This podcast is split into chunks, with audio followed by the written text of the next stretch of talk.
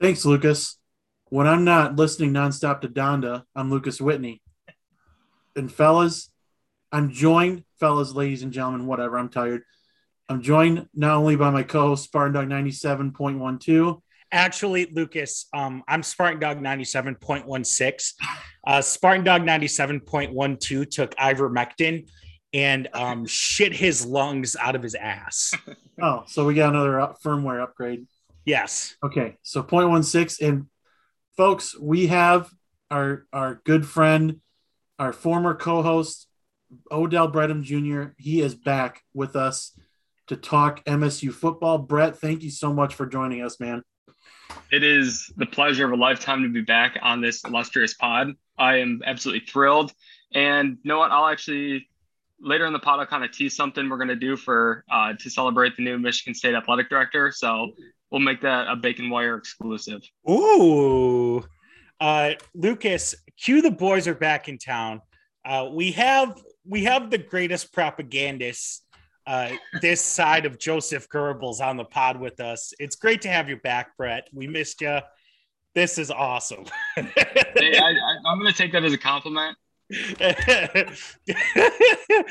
ask couch ask couchporter about Joseph Goebbels. He'll he'll he won't shut the fuck up about him. So let's let's get right into the nitty gritty, fellas. We are, I'd say, a little over 48 hours away from kickoff. MSU at Northwestern, um, 9 p.m. What network is it on? Is it on Big Ten? ESPN. You got E ESPN. Okay, my bad. Um, show prep is not my strength. Um, It wasn't mine either. So so I want to I want to start off by asking the question that we all have been wanting to ask Mel Tucker. He did not say it yesterday. I think we're going to find out probably maybe an hour or two before kickoff, maybe even at kickoff. Who do you think starting? I will That's- defer. I'll, I'll defer to Brett. Yeah, Brett, you go first. Yeah, that that it's a million dollar question. I mean, I think people have kind of heard both things, whether it's going to be Thorne or it's going to be Russo. But I mean, either one, I think that both guys can kind of get the job done. They've looked really good. I mean, I was at the open practice about a week ago. Um, so shout out to Sh- Bobby Shmurda. About a week ago. yes, I mean both both guys look good. I think Russo he's really going to thrive if he's the, the guy. If I mean with the deep ball, I think that that's his his strength. I think Thorne he's going to be probably more accurate, um, probably a little bit more cerebral with his reads. Um, so both guys kind of do things a little bit differently. Um, so yeah, I think I think we'll we'll find out probably right at game time. Who knows? The the first snap might not even it might be out of the Wildcat. So we'll kind of we'll kind of see what they do there. Interesting. As as people may know, um, I am a member of uh, the GABA gang. I've called it. Uh, I'm I'm a member of the Russo Hive. Uh, I think Anthony Russo is going to start, and frankly, I want Anthony Russo to start because, uh, you know, Brett, I I didn't go to the open practice because, you know, I'm not, I'm, I don't work for Michigan State athletics like you seem to. Uh, uh, but uh, you know, from the from the clips that that journalists have posted uh, from from it in you know just based on the rumblings coming out of practice out of practices the feeling i get is uh payton thorne is more of your more of your typical game manager tony romo type quarterback where he's not going to do anything flashy uh but he's going to do what he ha- he's going to do what he's asked to do and move the ball fairly efficiently up and down the field um and I, for one, would like to be the first to say, uh, "Fuck that." Uh, I would like, I would like the guy with the big arm, and uh, you know, I would like to be one with the vibe, the Anthony Russo vibe. And you know, if he punches Snooki out on the dance floor at a club on the Jersey Shore, that's fine. if he if he throws sixty yard bombs to, well, I I guess not Ricky White, White but uh, uh, if he throws 80 yard bombs, sweet. You know, I, I'm willing to live and die by Anthony Russo, and I think Tucker is too, which is why he brought him in. I don't think, I don't think Russo would leave Temple and come to Michigan State, where he's had, frankly, a lot of success if if Tucker didn't feel confident that he was going to be the guy who was going to be under center, um, at least for the first series. I don't think, I don't think Tucker, I don't think Tucker and Jay Johnson are gonna are gonna fuck around with the two quarterback system uh, all that much. Uh, I mean, based on how they how long they stuck with Rocky last year, I I have a feeling it's going to be Russo on Friday. I I think it's Russo, but I think he's going to have a shorter leash than you think. Um, now, now, I think it's Russo off the bat because I think we've discussed over the you know months that you don't bring a guy in like him to expect him to ride the bench. You bring him in to push Thorne and Kim and Faye. You know they're you know on the lower end, but you know they're going to get better. Well, I think Faye will for sure. And um, uh, that sounded bad, but you know, you know what I mean. Um, I I think it's going to be on a not nearly game to game basis, but like say Russo comes out and balls out Friday night. I think it's like, okay, he's safe for a couple games. But if he sucks against Northwestern and then he sucks against um, Youngstown State in a week, I think that there's going to be a lot of internal rumblings to give Thorne a shot at the Miami game. And I know that would be a big stage, but you know, we've seen Thorne. I thought Thorne did well in the limited time that he that he had. Um, maybe not Miami, um, you know, unless Miami just comes out and sucks ass against Alabama and they're just awful. But I I think that's which is very possible. I mean, that is extremely possible. I mean, they're about a 20 point underdog, and I have a tough time picking Alabama to to not cover that type of opening season game. We've seen it so many times. But um, going back to Russo Thorne, I would be fine with either one, but I think it's I think we're going to see Russo with the Script State helmet on to start the game. Yeah, and kind of one note, kind of what SD said in terms of going with the guy with the big arm. One uh, reporter I kind of talked with at the open practice mentioned that it, it's comparable to kind of the Rocky situation. That Rocky, that's kind of his one strength was his deep ball. So in terms of like if you're going to be wowed by something, is it do you do you try to take that the deep ball or do you try to go with the guy who potentially doesn't have that deep ball but everything else is going to be better so it's it i can kind of see it going both ways here but i don't think this is going to be settled i mean unless whoever starts against northwestern comes out and dominates if we win by we win the game or we just dominate the whole time win by a couple scores there i mean i think that we, we could potentially be seeing this kick back up against miami if things go south so I don't think this is this is even close to being over. Oh no! It sounds like it sounds like the two of you are predicting a lot of instability on September 11th. Oh, I think that that game is probably going to be pretty smooth. Um, I might need to start editing. the party and bullshit yeah. era, baby. We're here. Um, I don't know how to uh, Anyway, and we're gonna move on. Uh, okay, another question I have for both of you: What is what what unit of the team are you looking forward to seeing the most? Like running backs, receivers, front line, you know, front lines, the MAGA trenches, etc. Like what, Brett? What group do you want to see the most on Friday night? Like in terms of improvements or just curiosity? Yeah, I would say probably for uh, I'll kind of give two answers. I think for improvement, I want to see the offensive line. I think Coach Cappy's done a great job wherever he's been, whether it's North Carolina, Colorado. Kind of that second year is when they take a massive jump. Whether it's coming from like I think Colorado, you went from like 119 to somewhere in the 20s in terms oh, of offensive right. line rank. Yeah, so I mean, I I really want to see the improvement from them in terms of kind of the group I'm most looking forward to watching. I would probably say it's got to be probably the linebackers or secondary. I mean, the linebackers last year were so bad, and then obviously they improved so much with Crouch and BVS, and I think you potentially have Tank Brown who plays that kind of three-four kind of linebacker guy. Um, so I, I, really think that that's going to be an area where things improve. Then I think cornerback. I think cornerback is going to be a lot of fun to watch. Ronald Williams. I mean, a year ago he was trying to cover Devonta Smith down at Alabama, and now he gets to come over to East Lansing and he's not going to have to deal with that. So I think he's really going to I mean, he, I think he's really going to shine. Chester Kimbrough, he looked really good. Even Charles Brantley, uh, Chuck Brantley, the 2021 um, one of our commits from Florida. I mean, he he. I mean, he's built small. He might weigh 140 pounds. That's probably being very, very like nice. But I mean, the dude can hit. He knows how to play his position. He's got great technique. So yeah, I think that kind of linebackers and secondary, that's where I'm really going to be focused on and just looking for those improvement because every good team we've had, like you have the no fly zone, you've had some terrific linebackers. So yeah, I think that that's that's something I'm really I'm looking forward to just having a great defense again. It's just fun. Yeah, you know, um, I I think the position I'm most excited for, and you know, it's not it's not a sexy pick per se, um, especially if we're going to use you know big armed, uh, big armed Russo hashtag Gaba Gang, uh, get it trending.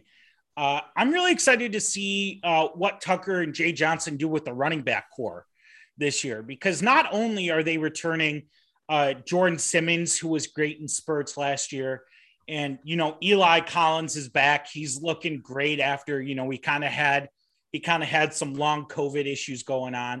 Uh, but they brought in two terrific transfers in Kenneth Walker and, and Harold Joiner. And, you know, they all kind of do things a little differently, a little better than each other. So I'm, you know, I'm going to be interesting to see what kind of gadget plays they run up, you know, where they kind of place all these guys on the field. Cause, you know, in the running back room, we kind of got a, there's only one ball situation going on right now. I mean, there's there's a lot of Michigan State has a lot of good backs, and you know, hopefully, uh, hopefully Eli can kind of get his legs back out from under him. Um, now that he's got an actual strength and conditioning program, and is you know kind of recovered from kind of recovered from COVID, and you know Jordan Simmons was very promising last year as a freshman filling in for Eli. Um, I'm excited to see how they use him out of the backfield and you know, I'm just excited to see Kenneth Walker uh, run over some other fuckers, man. Like, I, I'm I'm excited, you know, to see him run off tackle and hit holes and kind of do things Le'Veon Bell used to do. You know, I, I'm kind of setting expectations a little high, a little early. I feel like, but you know, I want you know, we haven't had a we haven't really had a solid downhill runner since Jeremy Langford left. So hmm. uh, I'm I'm very excited to see how to see how that goes. Yeah, yeah I think going go, off that. Sorry. No, go, go ahead, yeah, So, yeah, so I, I, think kind of going off that. I mean, if you get a, a good running game, that raises the floor of what the team can be so much. So I mean, if you have Kenneth Walker, he's going to be a stud. I mean, just what, hearing what guys have to say about him, what he's able to do at Wake Forest of all places. Um, I mean, he he he was really good there. So I think him coming in here, then if you can have a backup like Eli Collins as a freshman, he looked like the real deal. Now he's back healthy. He's recovered from uh, the long COVID. Um, he's got better offensive line in front of him, better scheme, better quarterback, and then I mean, Harold Joiner, I think he jumped Jordan Simmons on the depth chart, and he is a freak athlete. Like, I mean, he's, I'm not going to say skill wise or just build wise, but I mean, he, he has the size of Derrick Henry, where he's at 6'2, 6'3, and just like towers over everybody. He's faster than everybody. So, and he's, he's a chess piece. You can kind of move him in the H-back spot. You can have him line up in the backfield, move him out wide.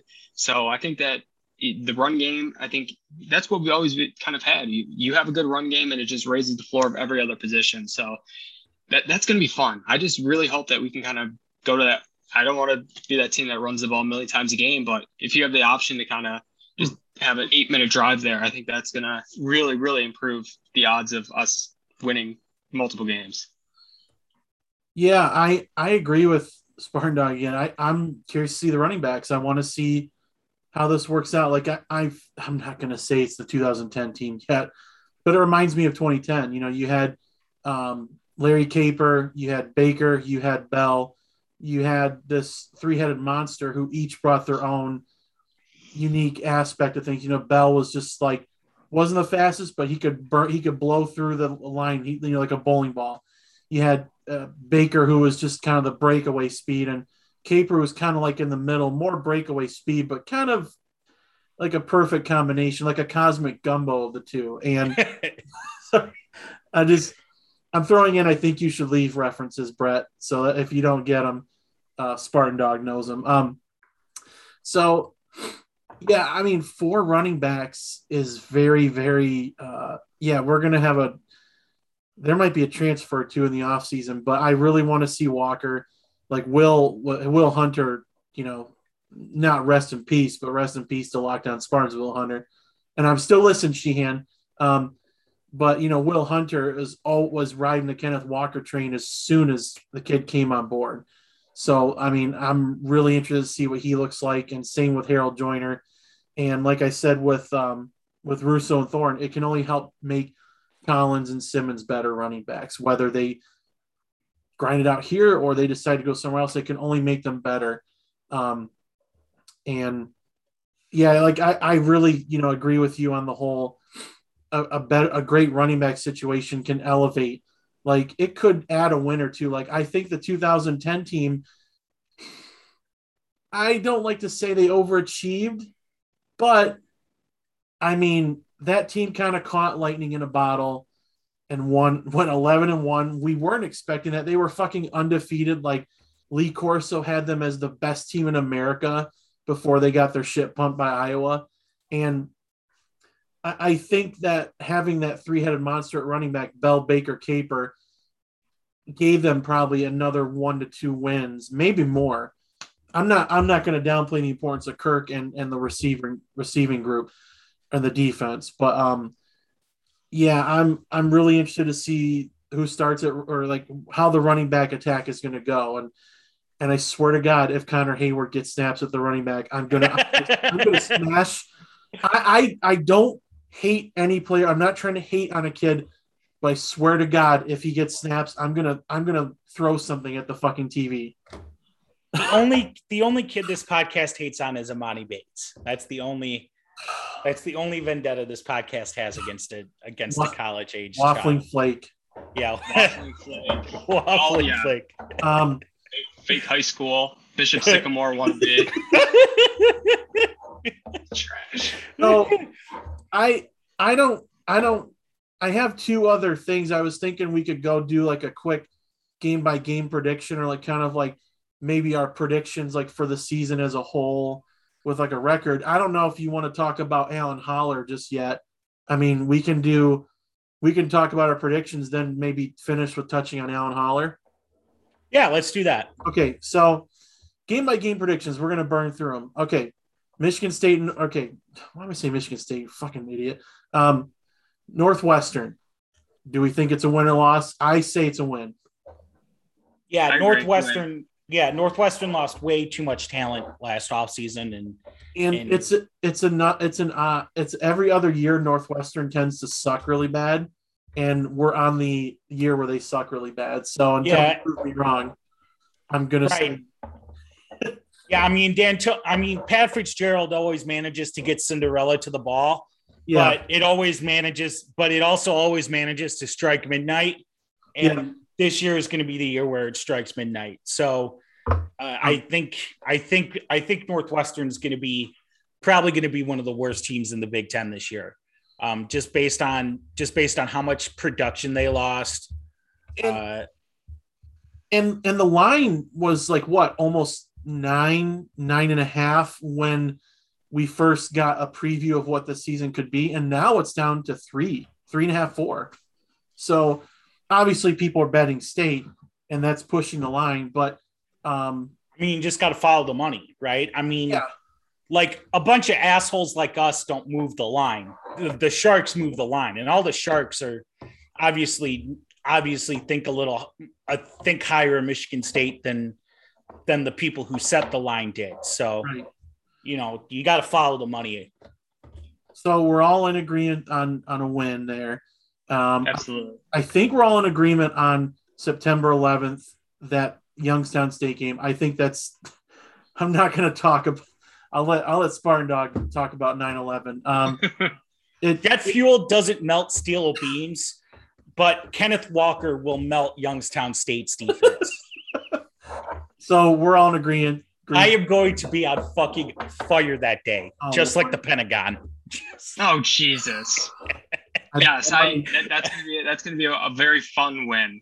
I might want to hold this to edit tomorrow night before I release this Yeah, you might need to Lucas, pull a, a, I am pull united. Kanye. I am United 93 with Okay. you on this one. All right. September 18th, uh, Miami, Florida. I'm gonna put it as a loss. I don't hmm. I don't I don't see them winning this game, even if Miami's not that good. I just think going down there and how fucking hot it is. I mean, not that Michigan State isn't used to it, you know, they have better conditioning, but I just I don't see this as a win until I literally see a win on the scoreboard. Yeah, I, I think it's going to kind of. I, th- I forgot who mentioned it earlier, but I think it's going to kind of really depend on how like Miami's game goes against Alabama. I think if like Alabama does what they do to like 99% of their teams, the wheels could really fall off here. Um, Yeah. So I, I think it depends. Um, I would mark it up just to play it safe. I, I would say it, it's probably going to be a loss, but I don't think it's like a foregone conclusion. That's a loss. Not anymore. No, it's not like the Ohio State game, Well, and and we don't know how healthy D'Eriq King is going to be. so, right? so I feel like we're going to need to break consensus at some point. So here's where I'm going to break consensus. I think Michigan State's going to win. Ooh, And here's and here's why. I feel like every year, uh, like the sexy pick for everyone to be like, watch the sexy pick for a sleeper, for a sleeper team to watch out for is Miami, right? And there's good reason for that, right? Miami is a legendary program. They've had a lot of success. They've turned out a lot of great NFL players. The uniforms are cool. They play in Miami. It's fucking awesome, right? But like, I just don't think Manny Diaz is a good coach. I'm He's not. sorry. I don't. I don't think. I don't think a Manny Diaz led team is gonna is gonna be able to even come close to sniffing Clemson's jock in the ACC. So I just don't. I don't trust Manny Diaz. To be honest with you, I don't trust the Eric King. I, I I think I think they're going to get spanked by Bama. I think they're going to fumble in their second game a little bit, and I think I think the wheels are going to start to come off. I don't. I really don't see this Miami team living up to expectations. I mean, it's how many times you know. I feel like I.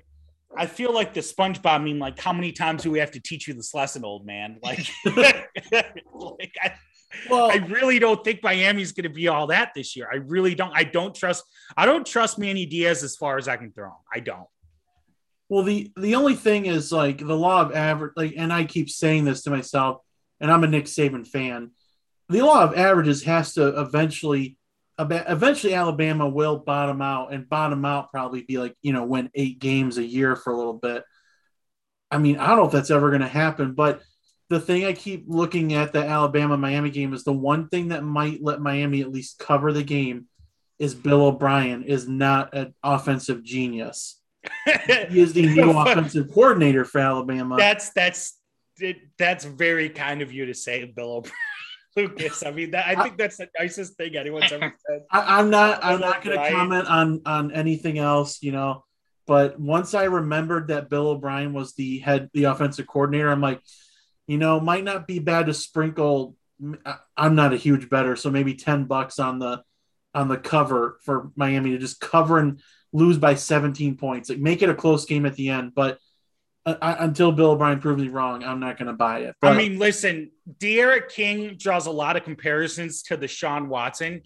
And for six and for Deshaun Watson's entire NFL career, Bill O'Brien has managed to handicap him in one way or another. So I think Yeah. I think Alabama's gonna have gonna have no problem stopping stopping Miami. True. Okay. Now this game I had as a loss a couple months ago, but I'm sorry. We better not fucking lose to Nebraska. If Oh. there, there is a problem if we lose to Nebraska. There is a there is a fundamental problem with Mel Tucker's system if we lose to Nebraska. Scott Frost, this should be a game where I'm not saying we're going to win 49 to 14, but I think we can win by at least two scores. And maybe that's the game where they where Nebraska pulls a Lane Kiffin at USC and they leave him at the bus terminal in East Lansing or the airport. His buyout, his buyout's too big. I mean, that's the that's the fun thing about that's the fun thing about uh, college football coaches is like no matter how bad they are, like you can't get them to fucking leave now. Yeah, Like it like I think I think there's gonna be uh, a market correction sometime soon. Although I don't know, Jimbo Fisher just got a fucking ridiculous contract extension for doing nothing. I, am sorry, we have to we have to we have to pull a timeout. That Jimbo Fisher contract extension is fucking ridiculous. He's not going anywhere else. Like, what are you what are you paying him more for? What did he do to deserve a raise? He's got them very close. I, am not a Jimbo Fisher fanatic. Kevin Sumlin, Kevin Sumlin had Texas A&M very close. If they didn't like, that's that not game, exactly that's not exactly a glowing endorsement that you got Texas A&M very close. Well, Kevin they, Sumlin beat Alabama. Jimbo hasn't yet. I think Jimbo's gotten close. So I'm I'm not like a Jimbo fanatic, but I think he's. I could see them sneaking in one year. Like when it gets to 12, he's going to get in like a lot. Yeah, absolutely. I mean, when it, when it gets to 12, Texas A&M is going to be in there almost every year. I mean, so, they're going to be like Alabama and Clemson. So but until then, Nebraska, we're gonna. Sorry, I'm not trying to cut you off, but um, I am trying to cut you off. So, uh, Nebraska, do we all have that as a win now? Yeah, yes. I mean, okay. for God's sakes. Ooh, if we don't, I'm going to be very nervous. Um, Western Kentucky is a very intriguing game. I think that could be a game where MSU barely wins if it's it's upset alert. I, I really do. I really think it's upset alert. They got a really good team. They got a really good offense and a really good coordinator. That's a that's an upset alert game. I think MSU is going to win on homecoming, but again, it's not going to be the ultimate shocker if if if Western Kentucky walks out with a dub. It's going to be devastating to a point, but it's going to be like something like we should have seen it coming. I agree with that. I'm, I'm gonna go with I'm gonna go with a W. Me too. I mean, I, I think that that is like the one game where he could get upset, but I think that, that we'll have enough guys to just kind of get it. Yeah, and I think if you really start off going three and one, I think that that's gonna make that game a lot easier as well. Yeah. Yeah, I just don't. Yeah, I just don't. I don't like Western Kentucky could be a trap game, especially if they're rolling like this. You know, uh, yeah, that's the thing I'd be worried about. Is you know, uh, is you know the guys kind of walking around like their shit doesn't stink. You know, a little bit. So you know, Western Kentucky. I mean, if they beat Miami, Western Kentucky immediately becomes a trap game. Yep. That's you know, because then they start looking ahead and you know they start doing you know they start playing they start out playing they start you know kind of outmaneuvering themselves a little bit. Western kentucky has major trap game potential especially if they beat miami. Yeah. But i like i think the roster overhaul tucker has has done this offseason is really going to pay off in this game alone because i think the talent he brought in and you know god bless those kids I mean, if I got an offer to play football at Michigan State and have my tuition paid for, I don't know how I could have said no. But the guys he, the guys who have left the program, like it's you know the, it says the, a lot, right? I mean, it's a it's a dramatic makeover, and you know it. And going this far out is tough because you know there's there's a lot of stuff that plays in like injury luck, things like that, but you know, if if Michigan State is healthy and they beat Miami, this is this is automatically trap game. This is this is an automatic trap game.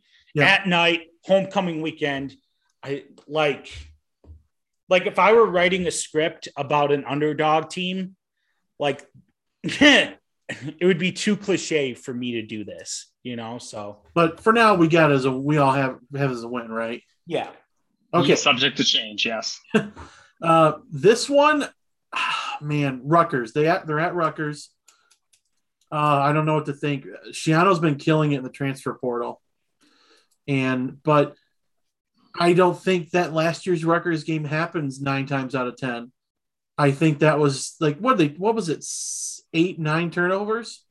It was yeah something. It was seven. unforgivable. I think it was. I think it ended up being seven total turnovers. Seven total turnovers. That doesn't happen again. I'm gonna give Mel the benefit of the doubt and give them a bounce back W, and that they're five and one for me at the halfway point of the year. I'm going to agree with Lucas there. I think that last year's game, I mean, we it, it wasn't pretty. It was probably one of the ugliest games we'll ever see. Ugh. But I think that that was due to us turning the ball over just a crazy amount of times, which is never going to happen again, or it really should never happen again. But yeah, I think I, I'm going to go with a W there. I mean, here's where I'm going to break consensus again. Uh, you know, I can't like I don't feel right like just chalking up every game to be a W, right? Like I obviously want like I obviously, you know, and if I think they're gonna beat Miami, then I can't also say that like that Rutgers is gonna be a cakewalk. Because I think the only coach who has done better in the transfer portal than Mel Tucker has been Greg Schiano. yeah, And I'm giving them the W just because I don't think last year's game is going to be a pattern of what's to come against Rutgers. The only thing that's tripping me up is I think even without all the turnovers, I still think Rutgers just when you take out the turnovers, right? I think Rutgers was the better team. Yeah, I can agree with that. And the roster t- and the roster this year is completely different, but I don't know. You know, like I said, it's hard predicting this far out because you don't know who's healthy. You know, you have no sense of momentum. But I can just I can just see this game being uh I can just see Rutgers. I can see Rutgers squeaking it out. I just I have a bad feeling about this one. I don't know. I can't explain it. Well, we all have them at five and one halfway through. Now, here's one that I changed my mind on. At Indiana, you I'm called MSU devotee. I think they're gonna win. I can't fucking stand Tom Allen. He's a fraud. This is a game to prove that he's a fucking fraud. And I like Michael Penix Jr. I hope his injury. I hope he's okay. But um, fuck Indiana, forks down, bitch. I, I, I, I want MSU to win, so I really am not as scared of that game as I as I was a couple months ago. I I'm mean- marking that one up as a loss. Okay. I just think we six and one. I, I got to put a loss in there somewhere. Yeah. And I think that could be a potential because you're the Rutgers game. I don't. I'm not going to dignify it saying it's like a rivalry or anything, but there's definitely bad blood between those two teams based off. There's been some subtweets and recruits and whatnot. So Yeah. um, I think that they could be a momentum letdown potentially. I have I have a financial interest in um, Indiana winning under seven and a half games this season. So in order for that to happen, this has to be one of the games they this has to be one of the toss up games that they lose. so I'm counting it as a win, not because I think Michigan State is the better team, um, but because I fucking hate Tom Allen and I need that fucking douchebag to come back down to earth. So you know, I, it's a personal, it's a personal pick for me. I mean, all these picks are personal because you know I fucking went to school at Michigan State, but like, you know, I'm not exactly coming at this unbiased. You know, I didn't get Spartan Dog 97.16 doesn't have that firmware update yet. That's still in beta. That's still in beta. So maybe next time. So the next game, home against Michigan after a bye week. Um, this one I go back and forth on, but you know, for the sake of the pod, I don't believe in Jim Harbaugh. No one does. Until unless Michigan comes into this game undefeated, I think MSU's got a shot. I'm MSU devotee once again. I'm putting it as a W. I think they're going to win un- unless Caden McNamara is literally a Heisman candidate coming in this game, I don't see Michigan coming into Spartan Stadium and winning. And I think that this is the type of game if if Jim Harbaugh drops it, um, he's not going to get fired, but there's that's going to further the conversation at the end of the season for him to publicly step down, but privately pretty much be fired. Yeah, I agree. I think this is going to be the defining game of the season, just not based solely off of its our rivalry game, but also that I think this is going to be our most probably commanding victory. I think Michigan State's going to absolutely take it to Michigan. Um, Ooh. I think Oh. that point, I think Michigan is going to be just like their program, like their coaching staff. I think they're just going to be dead. I think they're going to lose two or three games leading up to this, and they're not going to have the juice. They're not going to have the juice when they come into East Lansing that day. Plus, coach uh, or analyst Ryan Osborne. The second we see you in EL, it's on site. So Oh, I don't think he, I don't don't think he wants these problems. I don't think the team wants these problems. I'm going to predict a three three touchdown victory over those waffling flake bums from Ann Arbor. we should all try to get tickets behind the Michigan section and just be like Osborne, Osborne. Coach devotee. Sold, sold. I'm in. Uh, find a ticket. Find the tickets. I'll buy. Find the tickets. I'm in. Okay. Oh, you said bye. We got it recorded. I, that's not what I meant. Uh, I'm gonna have to fall backwards on some bullets and get another firmware update. Uh, so, like, I don't like if I don't trust Manny Diaz as far as I can throw him. Harbaugh, Harbaugh, like it's hard to say Harbaugh is the most disappointing hire in college football when Scott Frost exists, but I think I think when you look at the situation, Harbaugh put him Harbaugh found himself in, and the situation Scott Frost put himself in. When you go pound for pound, Harbaugh has been far more disappointing. I'm not just saying that to shit on Harbaugh. I mean, you look at it objectively, right? Scott Frost, Scott Frost took over a Nebraska team that was that had bottomed out. They were three and they were two and ten, I think, the year before he took over. Um, you know, there was major talent deficiencies, major, major, major deficiencies in the facilities. Uh, he's at a recruiting disadvantage because he's they play in the middle of fucking nowhere. You know, they have a passionate fan base and they have and they have, you know, they have boosters who are willing to sustain the program, but you know, I think in Scott Frost's case, I'm not necessarily ready to write Scott Frost off as a bad coach necessarily. I just think that this might have been a bit more. I think he might have just bit off a little more than he could chew. I think he needed like a lower P5 job before before coming home and being the savior. I don't I think he kind of I think he he put a little too much dip on his chip. Hmm. So to say. Yeah, I, I agree. I agree with that. He probably should have started off in a program like Michigan and then tried to move to Nebraska. the real, the real, uh, yeah. Well, no, like a program like a like a Wake Forest or like a Yeah. or you know like a uh, Illinois. yeah an Illinois or uh, an Oregon State, right? Like you know like a program that's still Power Five and is still playing on massive stages, but doesn't necessarily carry the weight and expectations that a job like Nebraska does, especially for someone like him, where he was the quarterback of their last national championship team. Um, Jim Harbaugh, on the other hand, say all you want about skinny legend Brady Hoke. Uh, he recruited well at Michigan. He was bringing in top 10 classes regularly Yeah. and they bottomed out at they bottomed out at seven and six at six and seven. Right? They were 500 in the regular season. They had a rich talent pool, and Harbaugh came in with all of the momentum in the world. So, while I agree it's unfair to compare Jim Harbaugh and Scott Frost, it's unfair to Scott Frost to compare Jim Harbaugh and Scott Frost. Hmm. Michigan, Michigan State wins this fucking game.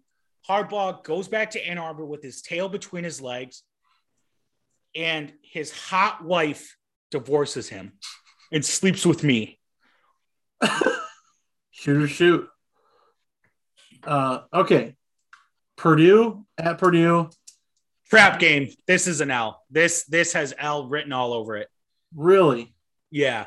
I mean, I can't listen. Like, like just beating Michigan State at home, beating Michigan at home, Halloween weekend. We get to keep Paul. You know, there. I'm sure Michigan fans will find an excuse somewhere. Uh, I don't know. Maybe the ref, maybe the head umpire was black, and that pisses Greg Henson off. Uh, whatever. Uh, but like going into Purdue, I mean, like we see what happens when good teams go and go into West Lafayette. Yeah. You know, with expectations of of big seasons. this has this has letdown game written all over it. I mean, this just has this has like a 20 this has 20 point out of nowhere drubbing written all over it. Which would put us in good company, obviously, with teams who just get the shit kicked out of them in West Lafayette, Indiana on a random Saturday. Yeah. Late October. So, you know, but yeah, this has this has letdown game just I mean, I, just right letdown game across. You might as well just mark it now. I mean, I don't see. No, I, I agree with you. I think that it's kind of law of averages too. Like the team, they're not going to win every game, so they they've got to lose some games here, here and there. So yeah, I definitely think that that Purdue game, and plus, if, I don't know what time the game is, especially if it's at night. Like in Michigan State athletics going to Purdue, it just doesn't uh, it does not end well. Just. Oh yeah, I've got a dub. Fuck it. I'm going for it. They Mark Dantonio had this team. They played really well a week after Michigan almost always. And, you know, Mel, obviously, I'm thinking about the Iowa game last year. That was quite the opposite.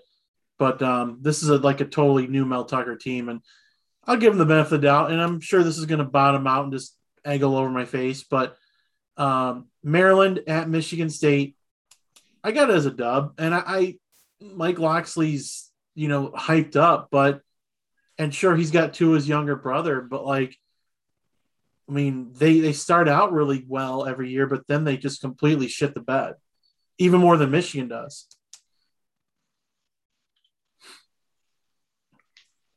Yeah, I, I think I had Maryland as I like I, Maryland's a toss up, but I ultimately think it's going to be a win um, you know, if if we just take if we just take my season narrative, you know, they're going to be pissed off that they that they caught such a bad loss against Purdue.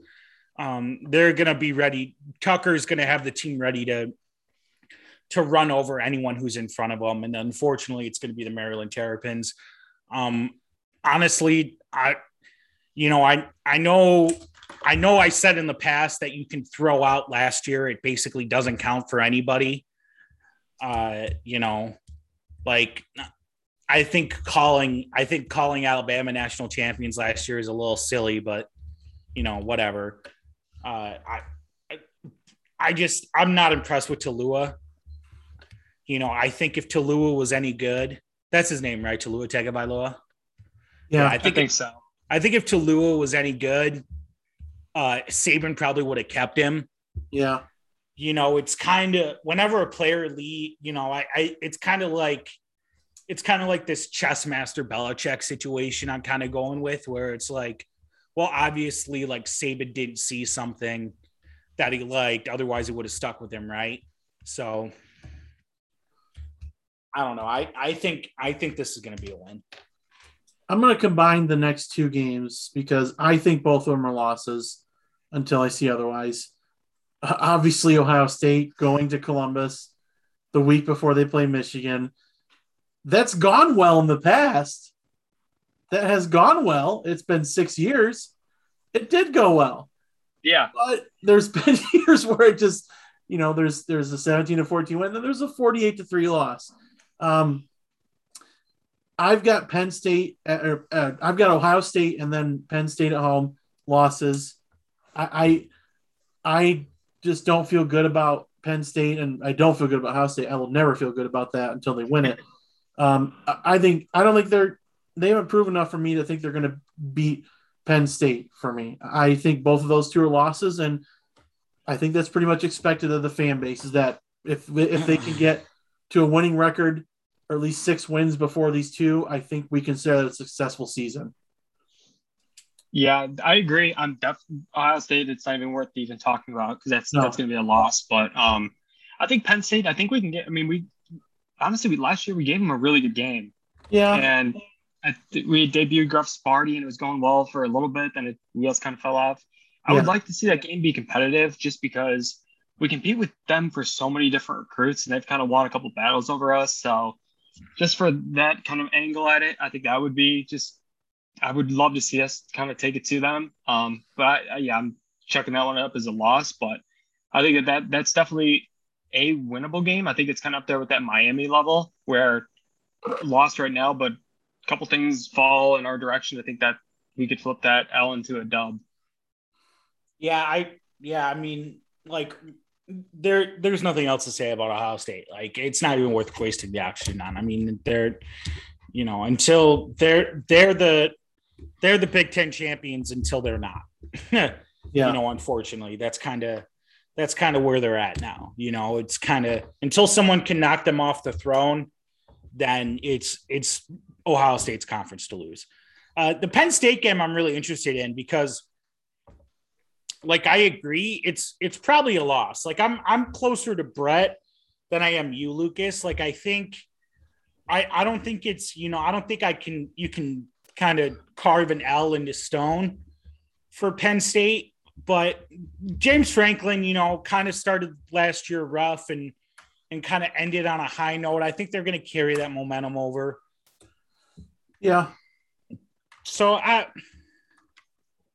so yeah, I mean, I have them. I have them. What eight and four? Yep, you've got eight and four. Brett, you've got seven and five. Uh, I've got nine and three. I'm setting myself up to look really good, or I'm setting myself up to get torched. Listen, Lucas, I think we're both going to be in that situation. I think me, based off my Twitter feed, and you with your predictions, um, either they're going to be building a statue of uh, MSU devotee outside Spartan Stadium. There's going to be the master spin zone going on. Oh yeah, I'm ready, and I'm going to put the graphic up. I'm going to recruit CC's Medium House to uh, do the graphic. So before we before we take off, um, Alan Haller officially announced as athletic director. What today, basically? Yeah. Mm-hmm. Today was the official announcement. Um, I've seen pretty much nothing but praise, and I've seen a couple of the uh, the old friendly Facebook people, you know, put race into the equation, all that stupid shit. But I think we agreed. I, I don't know if, if it was you and I, SD, but I think like it was me and Carter or me and um, uh, Dylan. You know, we were perfectly fine with this hire, and I, I am really looking forward to the future of MSU athletics with the, with this guy, with this guy at the helm. I think it it's an internal hire and people didn't like it, but fuck it. I think it's a home run. Yeah, I mean, I, I think in terms of kind of who the main targets were, I think it was either it was always going to be Haller versus either Heather Lyke from Pittsburgh or Martin Jarmond from UCLA. So I think that kind of once they started going through the interview process, it wasn't going to work out with Like. I know Jarmond, there were uh, a few. In order to even talk to him, you would have to present him a contract that he, he could have signed at the moment. So I know that that was kind of in play. Um, so yeah, I think getting Haller, I mean, he has the main thing is is he has the support of all the alumni base, yeah. and the alumni base comes money, and with money comes success. So I think that that's ultimately what's going to lead him to be a really good AD for this program. I, you know, like I think for for for the type of situation the Michigan State athletic department is in right now, um, and kind of has been in for the past almost decade now. Uh, I I think hiring internally is always is always a smarter move than finding someone on the outside, right? And you know, Alan Haller, uh, he he played here. He you know he went to school here, obviously because he played football here. Um, he really understands the campus and the culture well, and I think as as we're finally starting to to you know kind of get some of the momentum back that we lost from from the from everything that happened you know in 2015 2016 i i think i think he was probably the right hire. Uh jarmond would have been would have been the home run like no doubter like grand slam uh, walk off game seven World Series, bottom of the nine, two outs, you know, like just heroic hire. But with our board of trustees, we never would have made that happen. I mean, they would have been, they would have talked themselves to death about it. I mean, so I'm glad Stanley kind of took the bull by the horns here uh, and just said, look, this is the guy I want. Just fucking get it done. And, you know, I I'm I love the hire. I'm excited to see what what he can do for for Michigan State athletics, and you know, hopefully, he can bring back swimming. Uh, oh, oh, oh, real quick before, before, we talk about what Brett has, uh, I on the Facebook group, I or on the Facebook uh, post from I think MSU football or basketball about hiring Alan Haller or promoting him. Someone was someone was like, perfect time to bring back the swim and dive team. And I think I just said zero revenue program isn't coming back. Go go swim in a kiddie pool. I, I haven't looked at the response, but I'm sure it didn't go well. Um, Why pay for a pool? The Red Sea is free. yeah. so what what Brett, what were you teasing earlier before we take off on this fine Wednesday evening? Yeah, so we'll give a Bacon Wire exclusive here. So really kind of what we've been doing is I know I did a giveaway for the Youngstown State game where we raised some money for charity. Which was awesome. Um, yeah. yeah, so Zanjo and I were doing that for the Nebraska game. So I was thinking for the AD hire, since we have a new AD now, I want to do something where we kind of put donations towards the uh, Spartan Fund because I know that kind of Haller's pet project here is going to be to um, really rebuild the facilities and kind of get the get the ball moving there. So um, we're going to be giving away some tickets to an upcoming game. I'm, I'm going to try to do it for the Michigan game, just so we can kind of get as many people as possible. So we'll do that, um, and I'll match donations up to five hundred dollars to the Spartan Fund. So we'll try to get the, these facilities rebuilt here and start gaining ground on these programs like Ohio State, Georgia, and little old Clemson so that, that's kind of that's kind of what we'll be doing here. So yeah, I'll, I'll kind of tweet that out in the next couple days. But yeah, that's bacon wire head at first, like usual. Awesome. I I love that. Your your passion, Brett, your passion cannot be faked. That is no uh as the kids say, no cap to that. Like absolutely. Like you like that's that's incredible. I'm definitely gonna donate. Um yeah, like so if you're listening, follow him at, at Odell Bredham Jr. on Twitter. He brings it. He is he is a, the best non-paid MSU PR person on Twitter, and it just honestly like your feed like gets me gets me pumped. Like just makes me happy to be an MSU fan. I'm not I'm not kissing your ass. I'm just saying like, man, I love MSU Twitter and like just yeah, we have our moments. We all have our moments, but like yeah man, that that shit just makes me so happy. Like the community is like is so great, and like even though Zanjo does those donations for the other thing, you know, kind of like to counter people's trolls, like it's still a good thing that he's doing that. And like for you doing these giveaways, that just brings us more attention, brings us more attention as a fan base. But like, just it's it's doing good no matter what, no matter what the out- outcome is. Like people are happy to donate even if they don't win tickets because that's doing the right thing. And yeah, I just wanted to applaud you for that too, for like t- tell you in person. Yeah, I appreciate that. And I think kind of the whole MSU Twitter community has just been, I mean, the last year obviously was rough on everybody, but I think yeah. kind of all of us kind of coming together in one way or another uh, in whatever weird psychotic fashion that happened. I think it's been a, a net positive. So just kind of trying to keep momentum going there and just trying to help people out any way we can and just helping these programs out because the better the programs do, the more trolling we get to do, which is what Twitter is all about, and that's where we have the most fun. So that that's kind of ultimate goal here. So we'll we'll try to do some good things here and there and try to offset some of the trolling behavior people don't like. But hey, it's it's all in good fun most of the time. But yeah. it, I mean, we love it. I mean, we've we've all become friends, and I think it's it's been a good thing. Yeah, yeah I, I you know I think